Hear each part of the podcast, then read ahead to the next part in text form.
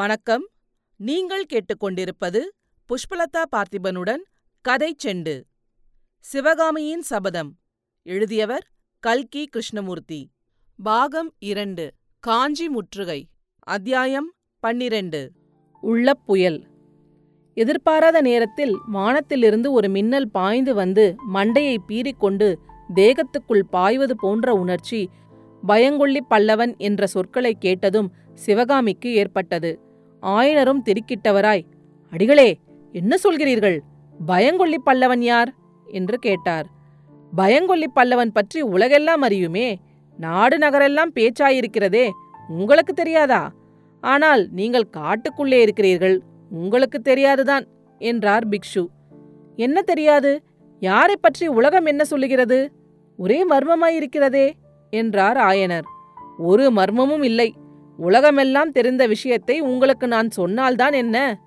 மாமல்லன் என்ற பட்டப்பெயர் பெற்ற குமார சக்கரவர்த்தி நரசிம்ம பல்லவனை பற்றிதான் சொல்லுகிறேன். அவன் பெரிய கோழை, பயங்கொள்ளி என்பது உலக பிரசித்தமாயிற்றே. முதன் முதலில் வாதாபி சைன்யம் படையெடுத்து விட்டது என்று கேள்விப்பட்டதுமே மாமல்லனுக்கு உடம்பெல்லாம் நடுக்கமடைந்து மயங்கி விழுந்து விட்டானாம். அதுவும் அந்த சமயத்தில் அவன் அரண்மனை அந்தப்புறத்து மாதர்களுக்கு மத்தியில் இருந்தானாம். சக்கரவர்த்திக்கு மானமே போய்விட்டதாம். ஆயனரே, மாமல்லனை ஏன் சக்கரவர்த்தி யுத்த களத்துக்கு அழைத்து போகவில்லை என்று நீர் கேள்விப்படவில்லையா?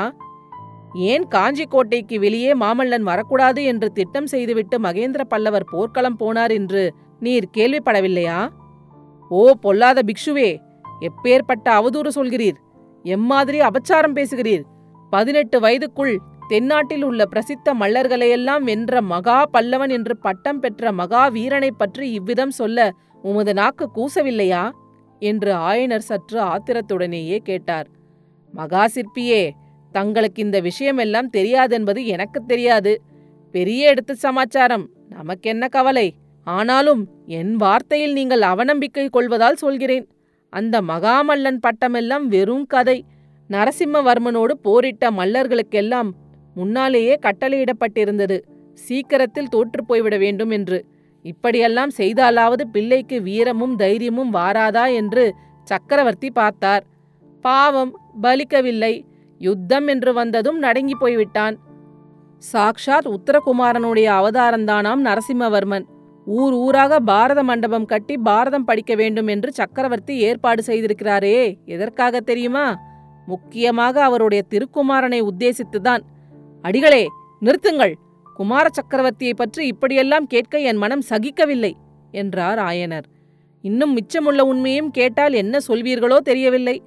ஆனால் தங்கள் குமாரி சிவகாமி இருக்கும்போது சொல்லக்கூடாது என்று கூறி நாகநந்தி சிவகாமி இருந்த இடத்தை நோக்கினார். சிவகாமி ஏழு எட்டு வயது சிறுமியாயிருந்தபோது ஒரு சமயம் ஒரு தேன் கூட்டில் கையை வைத்து விட்டாள். கையிலும் உடம்பிலும் தேனீக்கள் கொட்டிவிட்டன. ஒரு நாளெல்லாம் வேதனை அனுபவித்துக் கொண்டிருந்தாள். அதை காட்டிலும் ஆயிரம் மடங்கு வேதனையை நாகநந்தி நரசிம்மவர்மரை பற்றி சொல்லி வந்ததை கேட்டுக்கொண்டிருந்த போது சிவகாமி அனுபவித்துக் கொண்டிருந்தாள். பிக்ஷுவின் வார்த்தை ஒவ்வொன்றும் பழுக்க காய்ச்சிய ஈயத்துளியைப் போல் அவள் காதில் விழுந்து கொண்டே இருந்தது. பிக்ஷு, உங்கள் குமாரி இருக்கும்போது சொல்லக்கூடாத விஷயங்கள் என்று கூறியதும் இதுதான் சமயம் என்று சிவகாமி சட்டென்று எழுந்திருந்தாள். அவர்கள் பக்கமே பாராமல் நடந்து வீட்டின் இரண்டாங்கட்டுக்குள் பிரவேசித்தாள். சிவகாமியின் செம்பஞ்சு ஊட்டிய பாதங்களை கதவின் அடியிலிருந்த இடைவெளியில் புத்த பிக்ஷு பார்த்துவிட்டு கொஞ்சம் உரத்த குரலில் சொன்னார். ஆயனரே, உமது குமாரி சிறந்த கலைவாணி மட்டுமல்ல, ரொம்பவும் இங்கீதம் தெரிந்தவள். எப்படி சட்டென்று எழுது போனால் பாரும்! நான் என்ன சொல்ல வந்தேன் என்றால், சக்கரவர்த்திக்கு தம் புத்திரன் விஷயத்தில் இன்னொரு பெரிய கவலையாம். பல்லவ குலத்தில் இவ்வளவு இளம் வயதில் இவனைப் போல் ஸ்திரீலோலன் ஆனவனே கிடையாதாம். ஒரு சமயம் மாமல்ல பல்லவன் ஒரு பெண்ணுக்கு எழுதிய காம விகாரம் ததும்பிய ஓலை சக்கரவர்த்தியிடம் அகப்பட்டு விட்டதாம்.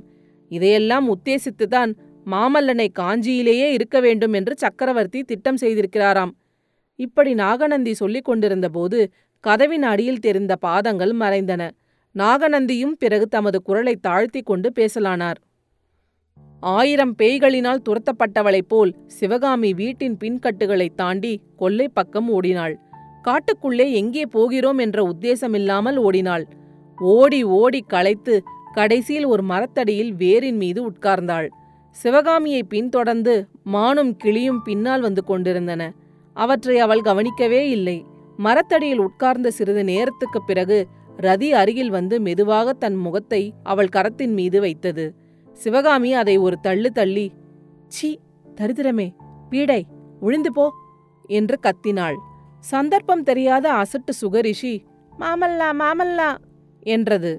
சிவகாமி கையை ஓங்கி, சனியனே மூதேவி என்று அதை அடிக்கப் போனாள். கிளி இறகுகளை அடித்து கொண்டு அவளிடம் அகப்படாமல் தப்பி சென்றது. திடீரென்று தாமரை குளக்கரையில் மகிழமர பொந்தில் இருந்த ஓலைகளின் நினைவு வந்தது. அந்த ஓலைகளை உடனே எடுத்து நெருப்பிலே போட்டு எரித்து சாம்பலாக்கிவிட வேண்டும் என்று நினைத்து தாமரை குளத்தை நோக்கி ஓடினாள். அதிசீக்கிரத்தில் குளக்கரையை அடைந்து உட்காரும் பலகையின் மீது காலை வைத்து ஏறி மரப்பொந்திலே கையை விட்டாள். ஐயோ, அந்த பொந்திலே ஏதாவது நாகசர்பம் இருந்து அவள் கரத்தை தீண்டிவிட்டதா என்ன? அவள் முகத்திலே ஏன் அவ்வளவு பயங்கரம்? கையை ஏன் அவ்வளவு அவசரமாய் வெளியில் எடுத்தாள்? இன்னும் கொஞ்சம் மேலே கிளம்பி பொந்திற்குள்ளே உற்று பார்க்கிறாள். ஏன்? அந்த பொந்து வெறுமையாய் சூனியமாய் இருந்ததுதான் காரணம். காலையில் அந்த பொந்தில் இருந்த ஓலைகள் எங்கே போயிருக்கும்? சிவகாமி அந்த மகிழ மரத்தை ஓடி அடைந்து அதே சமயத்தில் தாமரை குளத்தின் எதிர்கரையில் இருந்த காட்டில் புத்தபிக்ஷு விரைந்து வந்து கொண்டிருந்தார். மரபொந்தில் அவள் கையை விட்டு வெறுங்கையை வெளியில் எடுத்ததை அவர் பார்த்தார். அப்போது சிவகாமியின் முகத்தில் தோன்றிய வியப்பும் பயமும் பிக்ஷுவுக்கு எல்லையற்ற ஆச்சரியத்தை உண்டாக்கிற்று என்பது அவருடைய முகக்குறியினால் தெரிய வந்தது. அடுத்த அத்தியாயத்தில் விரைவில் சந்திப்போம். கதை செண்டு பற்றி உங்கள் நண்பர்களிடமும் உறவினர்களிடமும் பகிரவும். உங்கள் கருத்துக்களை கமெண்ட்டுகளில் பதிவிடுங்கள். உங்கள் கருத்துக்களை கேட்க ஆவலுடன் காத்துக் கொண்டிருக்கின்றேன். நன்றி. நீங்கள் கேட்டுக்கொண்டிருப்பது புஷ்பலதா பார்த்திபனுடன் கதை செண்டு.